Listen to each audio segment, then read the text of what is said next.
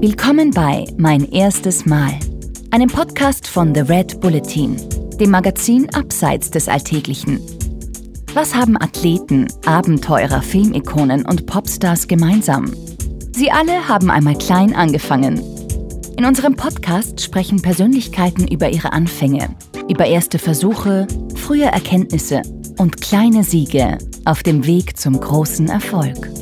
Wie du deine eigenen Talente erkennst, wie du Hindernisse überwindest und wie du dich motivierst, neue Abenteuer zu wagen. Das alles erfährst du hier von außergewöhnlichen Menschen. Heute zu Gast bei Mein erstes Mal die Fußballspielerin Viktoria Schnaderbeck. Im Gespräch mit Jeanne Drach. Diese 5 Minuten am Spielfeld und dieses Debüt für Bayern München in der ersten Mannschaft haben mir gereicht, um zu wissen, du bist gut genug und du kannst das machen und du packst es und du hast noch eine große Zukunft vor dir.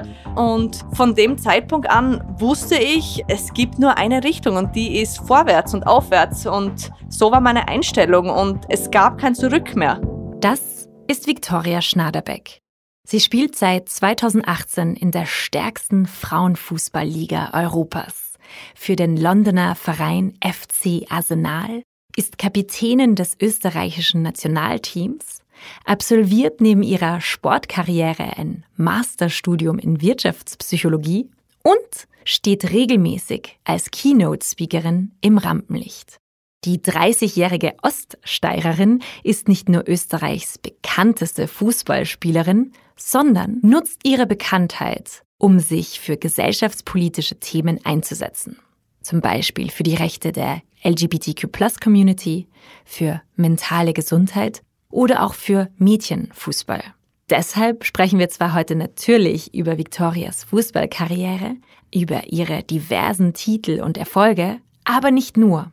Wir sprechen auch über ihre persönlichen Erfahrungen, über ihre Verletzungen.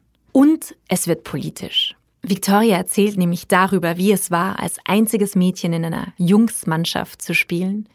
Und sie spricht über ihre Coming-out-Story. Sie ist nämlich die erste österreichische Profifußballspielerin, die ihre Homosexualität öffentlich bekannt gegeben hat.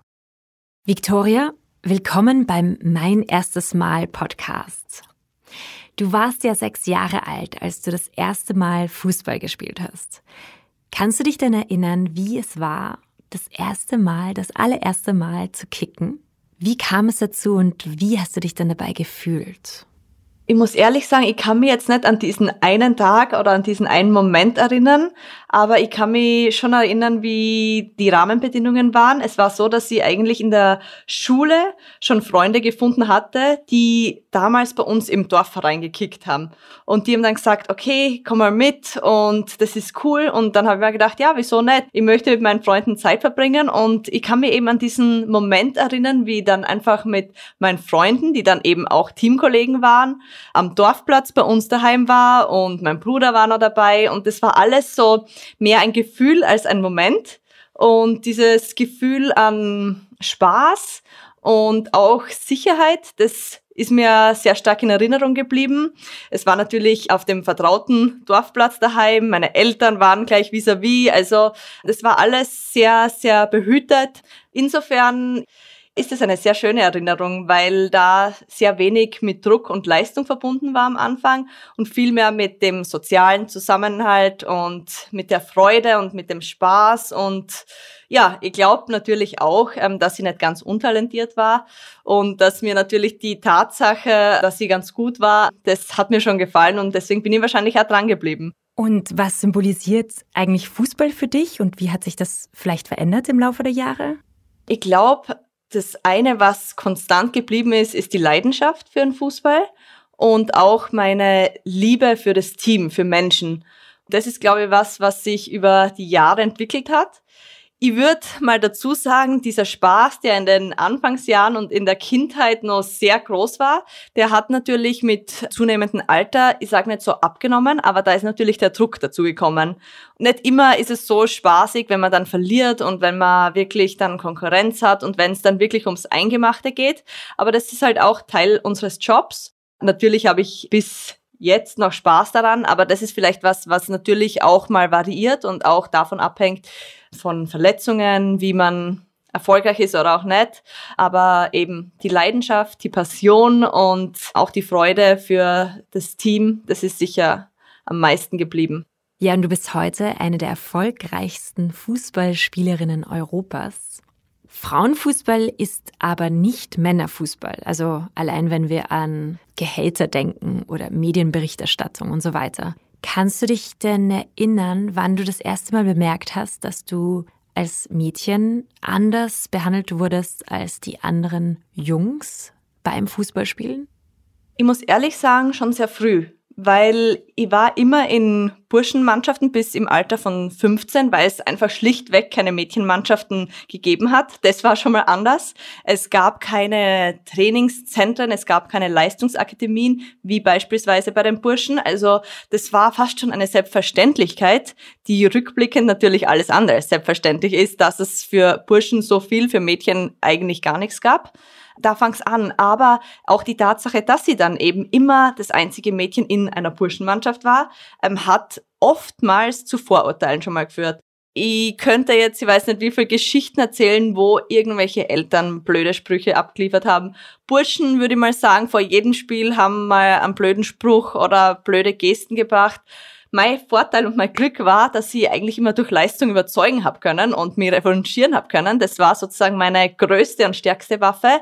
Aber ich war es eigentlich gewohnt, immer sozusagen anders zu sein und einfach nur aufgrund der Tatsache, dass ich ein Mädchen war. Und das war natürlich schon was schwierig war, weil dadurch auch die Möglichkeiten oder diese Arenen, wo man sie natürlich entwickeln kann, auch gefehlt haben für mich und ich sozusagen immer mir meine eigenen Schlupflöcher suchen und kreieren habe müssen, meine eigenen Wege irgendwie basteln habe müssen, um meine Karriere überhaupt einmal so anlaufen zu lassen. Und da hat man ja nicht einmal noch von Karriere sprechen können. Das war im Alter von 9, 10, 11 Jahren. Also egal, wohin ich kam, welchen neuen Schritt und Weg ich eingeschlagen habe, ich war immer die Einzige, immer die Erste und immer das einzige Mädchen. Und man war automatisch schon im Fokus, wo viele natürlich glauben, wow, das ist super, aber als Kind oder als Mädchen willst du einfach nur dazugehören und willst du einfach nur eine von vielen sein. Und das war schon auch schwierig und da hat es auch schwierige Momente gegeben, vor allem dann in der Pubertät. Die Burschen, die sind natürlich in der Pubertät noch extremer und ich als einziges Mädchen hätte mir oft aber Gleichgesinnte gewünscht, um einfach so die gleichen Erfahrungen und Erlebnisse zu teilen. Aber ja, letztendlich muss ich auch sagen, haben meine eigenen Spiel- und Teamkameraden das schon sehr einfach gemacht und auch meine eigenen Trainer. Aber es war nicht immer leicht, das möchte ich ja dazu sagen. Das kann ich mir vorstellen. Hast du denn da eine spezielle Erinnerung? Wann hast du denn zum Beispiel das erste Mal so einen richtigen Triumphmoment als Mädchen erlebt? Ich erzähle diese eine Geschichte ganz gern, weil das ist so irgendwie symbolisch. Wir haben damals mit Kirchberg, also mit meinem Verein, irgendwo in der Obersteiermark gespielt, in der U15, also schon sehr, sehr spät in meiner Burschenstation, aber auch in der höchsten Leistungsklasse. Also das war wirklich sehr gutes Niveau und ich glaube, es war Liezen oder Leoben und wie es halt so ist, man steht sich gegenüber vor dem Spiel, man mustert sich und klar, man hört immer wieder mal blöde Sprüche, gerade gegenüber eines Mädchens, aber dieser eine Bursche, der war halt extrem auffällig. Der hat gelacht und mit dem Finger zeigt und sie lustig gemacht und alle noch so richtig gegen mich aufgehetzt. Und wie sie aber herausgestellt hat später, war das mein Gegenspieler. Ich war damals noch Stürmerin, also ganz im Angriff. Und wie es halt so sein hat sollen, haben wir als Mannschaft nicht nur ein Tor nach dem anderen geschossen, sondern ich habe wirklich die meisten Tore geschossen und ich glaube, ich habe das Spiel meines Lebens gefühlt gehabt und das war natürlich schon mal Genugtuung, aber das hat dann natürlich nicht gereicht. Dieser Junge, der dann vorher eben noch wirklich gelacht und mit dem Finger gezeigt hat, ist dann am Ende des Spiels am Spielfeldrand gesessen und hat bitterlichst geweint. Und ich muss sagen, natürlich war das für mich die schönste Retourkutsche und ja, das waren so Momente, die natürlich halt bleiben. Und das ist eigentlich ganz lustig und da denke ich gern zurück und vor allem erinnere mich immer wieder daran, dass es sich gar nicht lohnt, sich aufzuregen, weil man es immer ein Stück weit in der eigenen Hand hat, zurückzuschlagen. Und das meine ich jetzt aber sportlich gesehen. Ja, urschön. Super. Mit 16 hattest du das erste Mal auch die Anfrage von Bayern München, von einem richtig großen internationalen Club. Und für mich ist es total spannend, wie du dich da gefühlt hast. Wie war das erste Mal in so einem internationalen Club zu spielen? Also erstmal muss ich schon mal sagen, ist es dazu gekommen, dass gar nicht die Anfrage kam, sondern dass ich mich mehr oder weniger zum Probetraining angemeldet habe. Also das war schon sehr proaktiv. Alles andere ist natürlich dann so ein Stück weit von selbst gegangen, weil das Training war gut, die haben mich nochmal eingeladen und ich habe überzeugt anscheinend und natürlich haben die mich aber auch überzeugt mit den ganzen Bedingungen vor Ort und so kam es dann eigentlich zum Wechsel. Ich muss dazu sagen, dass ich nicht allein war, sondern mit einer Freundin und Mitspielerin, der Carina Wenninger, mit der ich auch heute noch Roomie bin im Nationalteam, sehr gut befreundet, also da fing es erst an sozusagen. Ja, aber das mal so zum Anfang. Und natürlich, da kommt man hin in eine neue Stadt, vor allem zum großen Bayern München, an die Sebener Straße. Und ja, man ist natürlich überwältigt. Also man sieht die ganzen Stars hautnah. Und ich kann mich auch noch erinnern an diesen einen Tag, wo wir unsere Trainingskleidung bekommen haben. Weil bis dato war ich es nicht gewohnt. Ich hatte vielleicht bei Luftcards vielleicht ein Outfit, mit dem wir gereist sind. Ich weiß nicht, vielleicht ein Trainingsoutfit und das mussten wir noch selber zahlen. Und dann bekamen wir eine Tasche voll Bayern München Klamotten. Also du kannst dir vorstellen, ich bin zum Training mit Klamotten, ins Bett heim mit Klamotten, in die Schule. Also stolz hoch 10. Aber das war mal so der erste Moment. Es ist natürlich extrem besonders und man hat schon dieses Gefühl, auch dieses Wappen auf der Brust zu tragen und man will das gar nicht ausziehen. Aber, und das muss ich auch sagen, in den ersten Tagen war man überwältigt, aber dann habe ich natürlich gemerkt, wow, angekommen in einer neuen Stadt, in einem neuen Land, gefühlt neue Sprache. Also damals ich aus der Oststeiermark mit dem ärgsten Dialekt ins Hochdeutsche, das war natürlich gefühlt Englisch für mich. Also neue Kulturmentalität, also die Deutschen sind ja doch dann anders als wir Österreicher oder ein Stück weit, wenn man es dann miterlebt. Das war dann für mich schon eine Umstellung und vor allem dann weit weg von daheim. Also das erste Mal auch weg von zu Hause, sonst habe ich immer daheim gewohnt. Ich sowieso ein sehr Familienmensch, meine Freunde waren nicht da, natürlich hat man Teamkollegen, aber da sind ja natürlich diese Beziehungen auch nicht von Anfang an gleich gut und freundschaftlich, sodass ich wirklich auch Heimweh hatte. Neues Schulsystem, ich war eine Einserschülerin im Gymnasium in Österreich und dann kam ich ins bayerische Schulsystem und bin einmal auf die Welt gekommen. Also das war natürlich eine weitere Herausforderung und insofern muss ich sagen, war schon dieses Gefühl der Vorfreude und dieses Enthusiasmus ein bisschen getrübt, weil ich dann gemerkt habe, okay, jetzt geht's erst richtig los und dieses Heimweh und das Gefühl des Einsamseins. Also natürlich hat die jemanden bei mir und meine beste Freundin, aber das hat natürlich nicht dieses Gefühl verdrängt, das ich dann in mir drinnen hatte und das war schon schwierig. Ich glaube, der Anker, den ich eigentlich hatte, war der Fußball. Darauf habe ich mich halt voll konzentriert. Ich habe gewusst, ich bin deswegen rausgegangen, deswegen mache ich die Schule fertig. Alles andere macht keinen Sinn, außer sich auf den Fußball zu konzentrieren. Und das war aber erst ein halbes Jahr so. Ja, und dann kam auch die erste Verletzung. Mit deinen ersten Erfolgen kamen auch die ersten Verletzungen, die dich auch bis heute noch begleiten. Wie war es, das erste Mal auch verletzt zu sein und vielleicht zu realisieren, dass du mal eine Zeit lang nicht spielen kannst? Ich muss sagen, diese erste Verletzung, die war so brutal. Also nicht nur körperlich, sondern auch mental. Weil ich muss vielleicht ein bisschen ausholen, wie es dazu kam. Damals im März 2007, also gerade mal ein halbes Jahr in München, ich gerade mal mit meinen 17 Jahren, hatte in der Vorbereitung das erste Mal mit der ersten Mannschaft mittrainieren können. Also das war der erste sozusagen große Sprung in den Erstkader der Mannschaft und das war natürlich eine Riesenleistung und ich habe mich in der Zeit auch extrem gut gefühlt und wir hatten damals eben dieses Pokal-Halbfinale gegen den großen Titelfavoriten Frankfurt vor ausverkauftem Haus, ich weiß noch, Zuschauerrekord und ich war das erste Mal mit dabei und war nicht nur im Kader, sondern ich weiß noch eben damals direkt in die Startelf. Also für mich ist da wirklich so das erste Mal dieser Traum in Erfüllung gegangen. Ich habe so gemerkt, jetzt habe ich es geschafft. Also nicht nur irgendwie da mitmischen zu können, sondern unter all diesen älteren Frauen ausgewählt zu sein für die Startelf, für dieses Riesenspiel, Live-Übertragungen überall auf der Welt. Also das war wirklich ganz besonders. Ich war auf Wolke 7 und weiß noch, ich war nervös und wollte aber eigentlich nur noch, dass dieses Spiel losgeht, weil Freunde, Familie waren auch da und wie es halt so ist, du willst abliefern und so habe ich mich gefühlt. Und dann, ich weiß nicht, wie lang es waren, 5 Minuten waren es vielleicht, als ich am Platz war und dann habe ich mich verletzt. Ich muss dazu sagen, das war ein Moment, wo ich gemerkt habe, irgendwas ist falsch im Knie. Ich habe ein lautes Krachen gehört, aber konnte es nicht einordnen. Ich war auch so in Trance, dass ich dann auch für mich der Gedanke, es ist jetzt schon vorbei, den habe ich zu dem Zeitpunkt gar nicht zugelassen. Ich habe unbewusst gewusst, es ist vorbei, aber ich habe gewusst, okay, es darf nicht noch vorbei sein. Somit bin ich nochmal trotz aller Tests, ärztlicher Tests, Physiotherapeuten, die auf den Platz gestürmt sind und mich sozusagen getestet haben, bin ich nochmal auf den Platz zurück und war irgendwie auch am Spielfeld wie in Trance. Und natürlich, logisch, ging das nicht gut.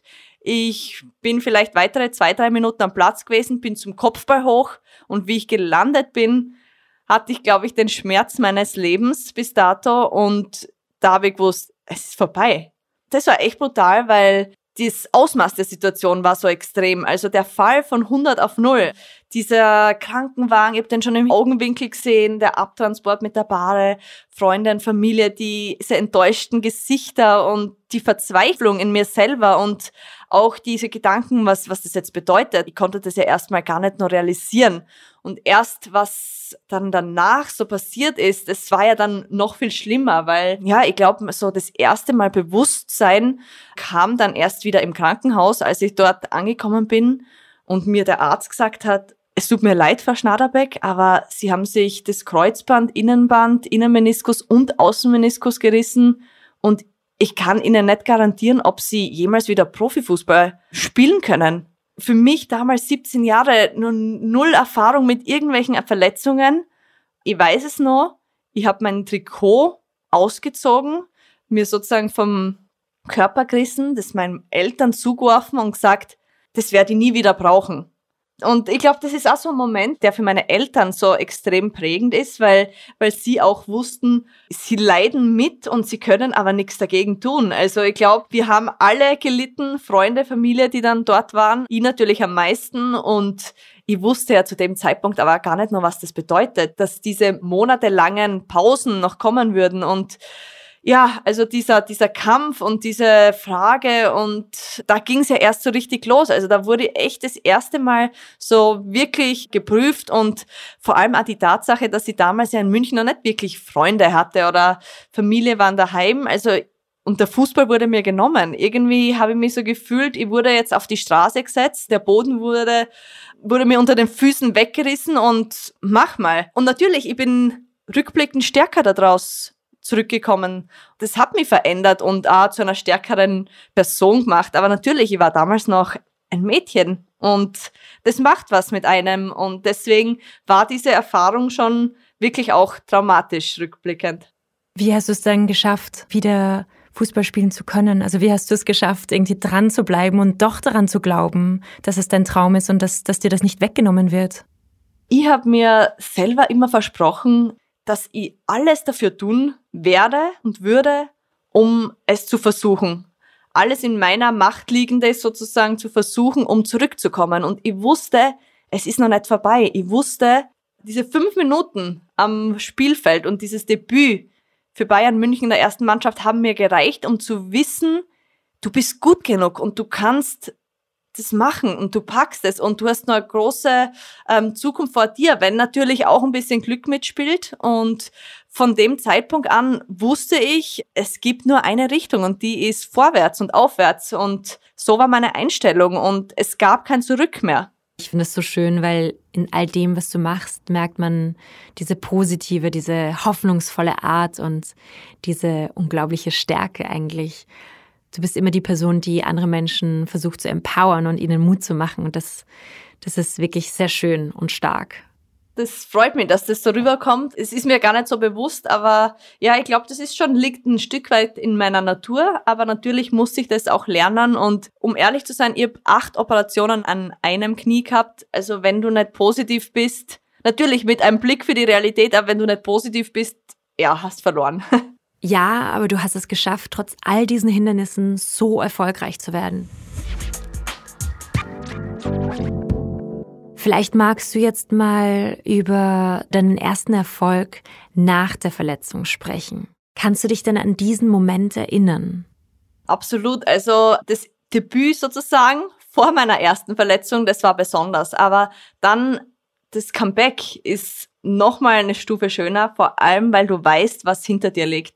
Ich war jetzt schon 8-mal verletzt und wurde operiert. Und es ist jedes Mal scheiße, das kann man drehen und wenden, wie man will, das ist so. Aber der Moment, wenn du dann zurückkommst, wenn du dann am Platz stehst und weißt, was eigentlich hinter dir liegt, das ist natürlich unbezahlbar. Und vor allem dann, wenn du diese Erfolge feierst, die ich dann noch feiern habe dürfen und wo ich wirklich immer wieder auf Top-Level zurückgekommen bin. Das hat mich wirklich auch sehr stolz gemacht, muss ich echt einmal sagen. Das sage ich nicht oft von mir, aber da hatte ich wirklich dieses Gefühl, du hast es echt geschafft, also nicht nur auf Top-Level zu spielen, sondern nach all diesen Verletzungen wieder zurückzukommen. Und wahrscheinlich gibt's von der Sorte oder mit dieser Geschichte nicht so viele. Und das ist was ich sozusagen, Ownership, weißt? Das ist meine Geschichte und darauf bin ich stolz. Und dann auch in diesen Momenten, wo du dann die Meisterschale hochhältst und in England den ersten Titel feierst oder der erste Titel damals als DFB-Pokalsieger, das ist so besonders und ja, du siehst es wirklich nicht als selbstverständlich und das ist vielleicht was ich auch gelernt habe.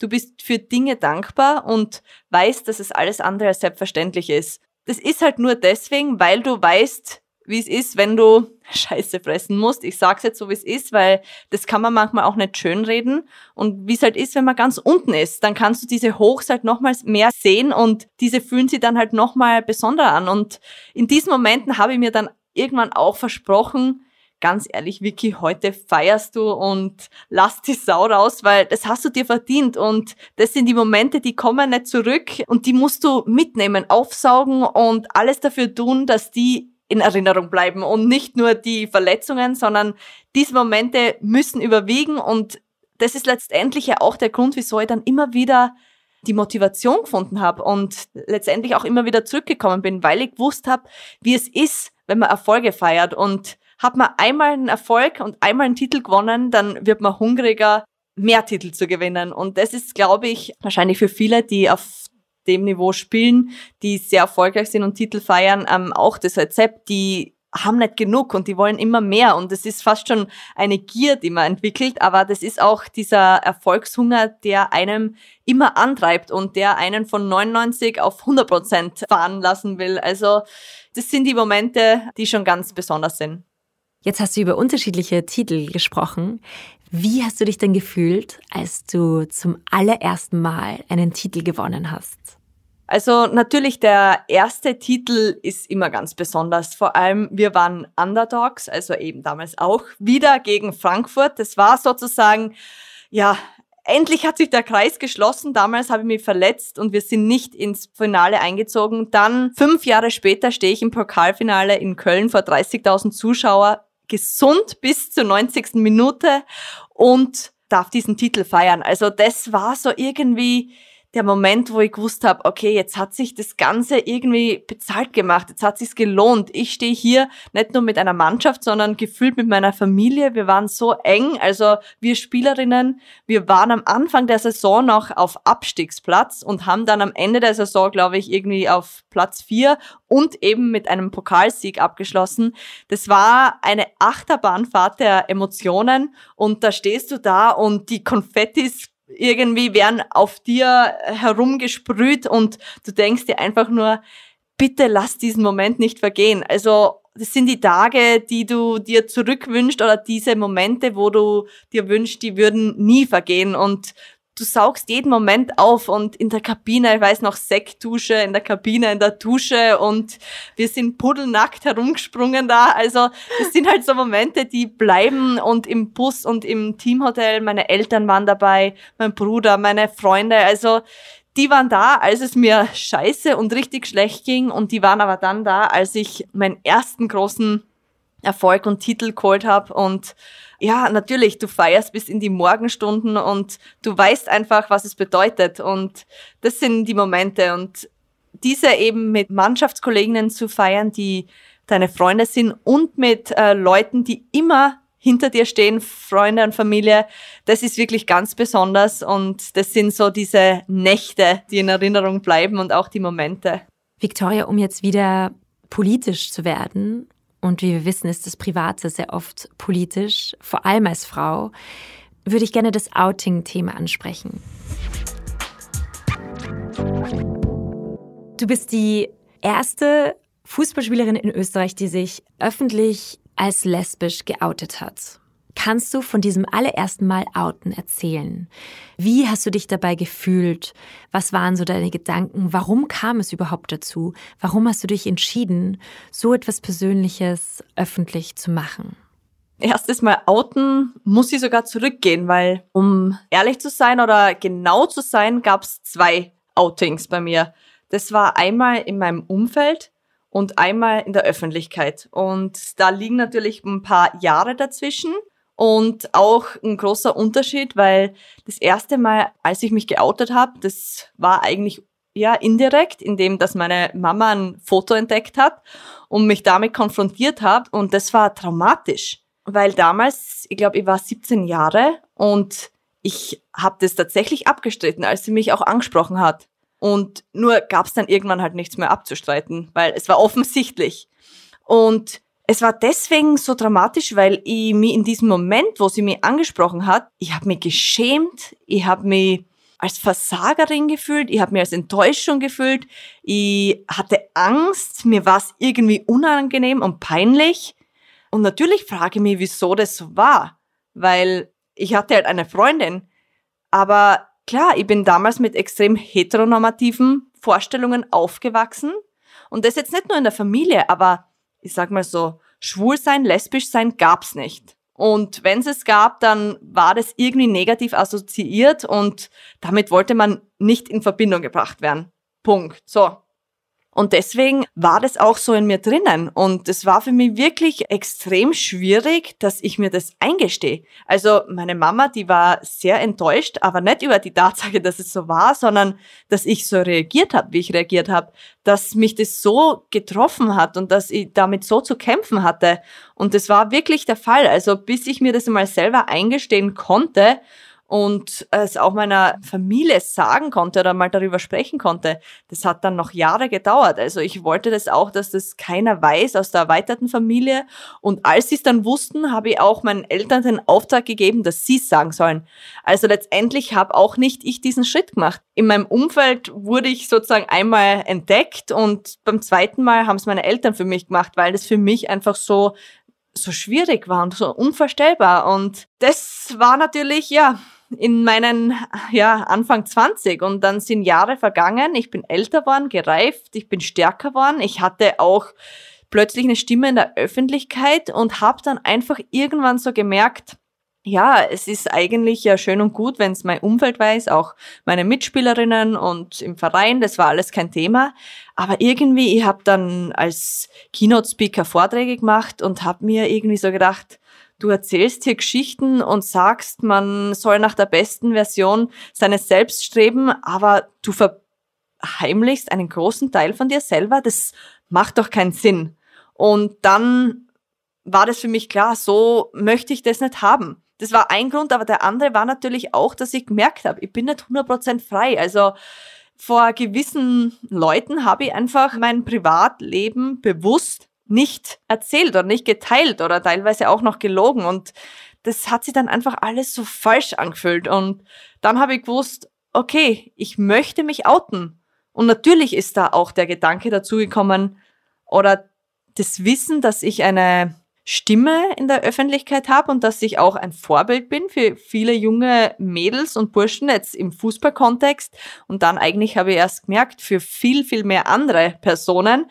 Und dann habe ich gewusst, okay, ich möchte diesen Schritt wagen. Und ja, dann habe ich eben dieses Posting gemacht und selbst das ist mir unglaublich schwer gefallen. Ich habe natürlich gefühlt 10-mal einen Rückzieher gemacht und mir eingeredet, dass das alles keinen Sinn macht und ja, weil ich einfach auch Angst hatte, was kommt. Es gab noch keine oder noch keinen, der das vor mir gemacht hat, sozusagen auf den ich aufschauen hätte können und wo ich mich so ein bisschen festhalten hätte können. Würde es einen Shitstorm geben? Würde es Auswirkungen auf meine sportliche Karriere haben? Wie reagiert Verein, Fans, Medien? Also all das war ja unklar und das konnte ich nicht wissen. Und deswegen habe ich nur gewusst, ich mache das kurz bevor einer Pause. Das war damals kurz vor der Winterpause. Bevor ich in den Flieger eingestiegen bin, habe ich dieses Posting gemacht. 1,5 Stunden später, als ich ausgestiegen bin aus dem Flieger, habe ich, was heißt, nicht mehr dran gedacht. Aber dann ist mein Handy explodiert und habe erst einmal realisiert, was da eigentlich passiert. Also ich hätte mir vieles vorstellen können, aber definitiv nicht das, was dann tatsächlich passiert ist. Also wie sehr das dann auch Wellen schlug. Und ja, das war dann schon überwältigend, muss ich sagen. Und ich war dann auch froh, dass ich bei der Familie war, auch bei meiner Freundin, um irgendwie auch im Safe Place zu sein, um da irgendwie so auch ja in Sicherheit und in Geborgenheit zu sein. Ja, das ist schon ziemlich heftig, wenn es einem so schwer gemacht wird, eigentlich einfach nur frei zu sein oder so zu sein, wie man ist. Wer ist laut dir dafür verantwortlich? Also wer ist daran schuld, dass es so ist, wie es ist im Fußball? Also sind das die Strukturen, sind das die Männer, sind das die Medien? Ist das unsere Gesellschaft? Ich glaube, man muss da vielleicht auch einen Unterschied machen. Im Frauenfußball ist es jetzt nicht so abnormal. Also ich kenne viele, die sich auch als, ja, jetzt nicht in Österreich, aber in anderen Ländern geoutet haben. Bei den Männern ist es tatsächlich noch ein viel größeres Thema. Und ich würde sagen, am wenigsten schuld sind wahrscheinlich die Spieler, weil die haben wahrscheinlich mehr Angst als Mut. Das ist schon mal das Erste. Und es gab halt auch noch keinen, der vorangegangen ist und das gemacht hat. Und es ist wahrscheinlich auch diese Angst vor möglichen negativen Konsequenzen da. Das ist ganz klar. Also Philipp Lahm hat es in seinem Buch ganz ausdrücklich und auch danach in Interviews gesagt, er würde Männern abraten, sich zu outen, also Profifußballern. Ich meine, das hilft natürlich nicht, muss ich ehrlich sagen. Also was meiner Meinung nach hilft, ist natürlich darüber zu sprechen. Auch für Fußballer, die Frauen haben und die ganz normal heterosexuell sind, die können sich ja genauso einsetzen. Deswegen sind sie ja nicht weniger hetero, sage ich immer. Also ich glaube, da ein Bewusstsein zu schaffen und auch sozusagen einen Rückhalt zu bieten, um dann irgendwann hoffentlich dem Ersten sozusagen das Gefühl zu geben, es ist okay. Du kannst es, du schaffst es, du kannst es machen, aber es ist natürlich sehr, sehr komplex und da spielt vieles mit rein. Der Männerfußball ist natürlich auch eine Sportart, die mit Eigenschaften assoziiert wird, die mit ja stark sein, männlich sein und keine Frau sein. Also das sind alles Eigenschaften, die da mit reinspielen und die Geschichte des Fußballs, die Fans, die Fankultur selber. Ich glaube, Medien würde ich gar nicht mehr so als großes Problem sehen. Ich glaube trotzdem, dass es ganz viel Support gibt. Also bei mir war es im großen Ausmaß und dann frage ich mich, wie wäre das bei einem männlichen Fußballer? Ich glaube, das wäre dann nochmal viel, viel größer und der Support wäre groß. Aber natürlich, ja, es kann natürlich auch, was heißt, ich sage nicht in die andere Richtung losgehen, aber ich glaube, die Angst davor ist sehr groß. Es ist sehr spannend bei dir, dass du nicht nur Profi-Fußballspielerin bist, sondern auch noch dich für so viele gesellschaftspolitische Themen einsetzt. Du hast einen Blog, du produzierst Videos zu unterschiedlichen Themen, wie beispielsweise Mental Health.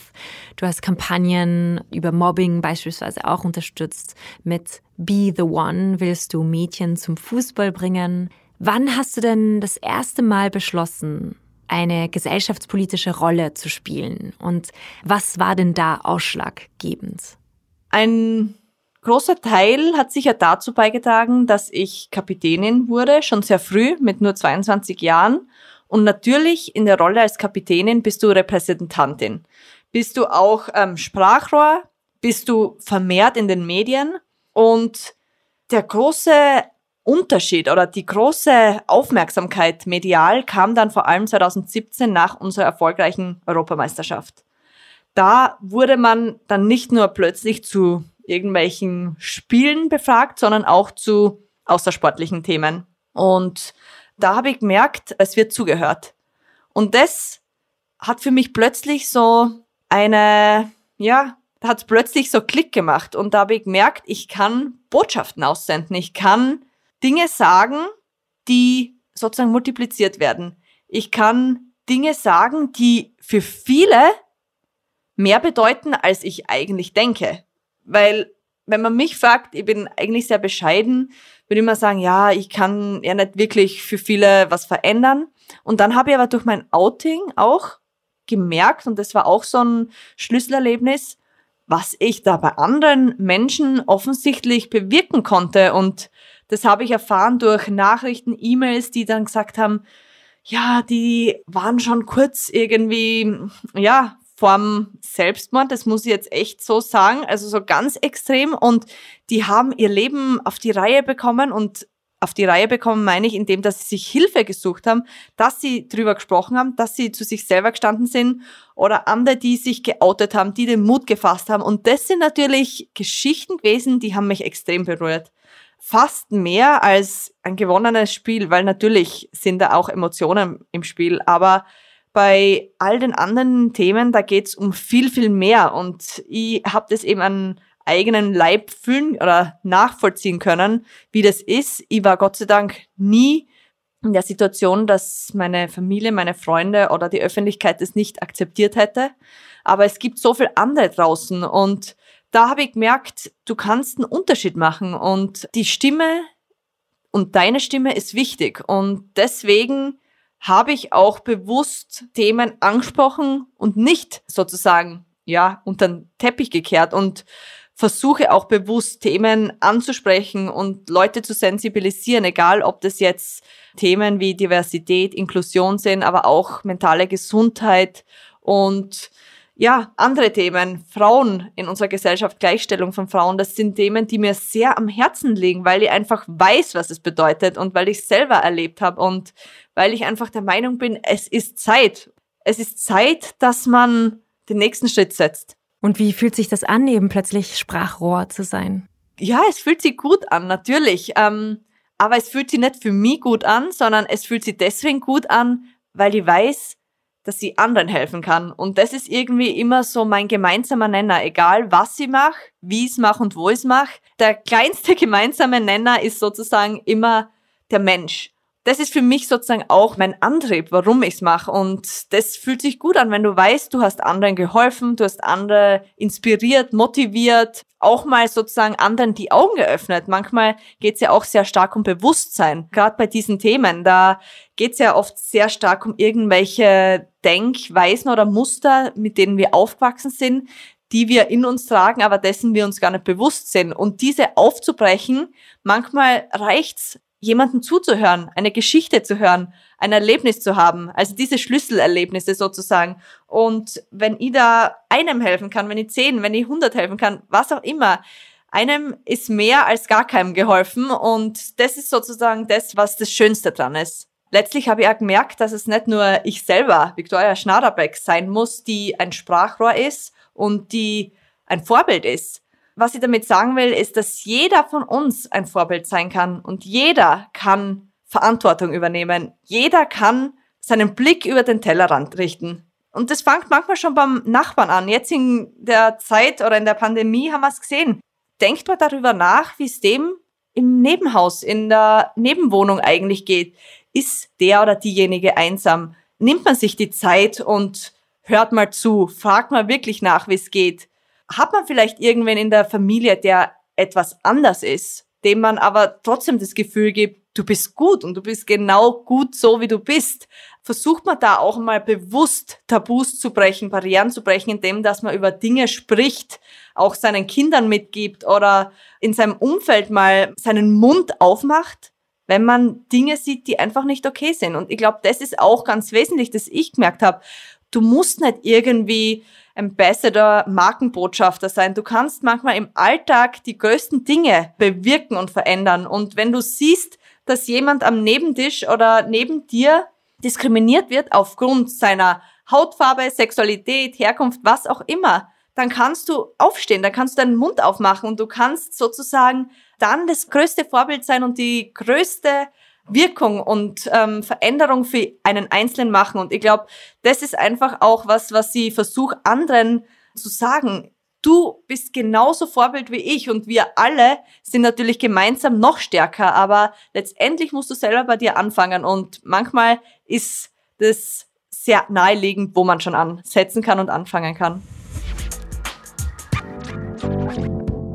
Du hast ja auch in einer Bachelorarbeit über den Karriereweg nach der professionellen Fußballkarriere geschrieben. Und jetzt würde es mich sehr interessieren als letzte Frage, auf welches erste Mal du dich in deiner zukünftigen Karriere freust? Gute Frage. Schwierige Frage, weil ich noch so im Fußball drin bin, dass es natürlich auch irgendwie ein beängstigender Gedanke ist. Aber eine Sache, auf die ich mich tatsächlich freue, ist, dass ich irgendwann endlich meine Wochenenden frei planen kann und nicht irgendwie in einem Hotel sein muss und vielleicht mich schon auf ein Spiel vorbereite und einfach mal ein Glas Wein mit Familie und Freunde trinken kann, ohne ein schlechtes Gewissen zu haben. Also ich glaube, diese Freiheit von irgendwelchen Terminen und Spielen, ich glaube, das ist was, worauf ich mich sehr freue.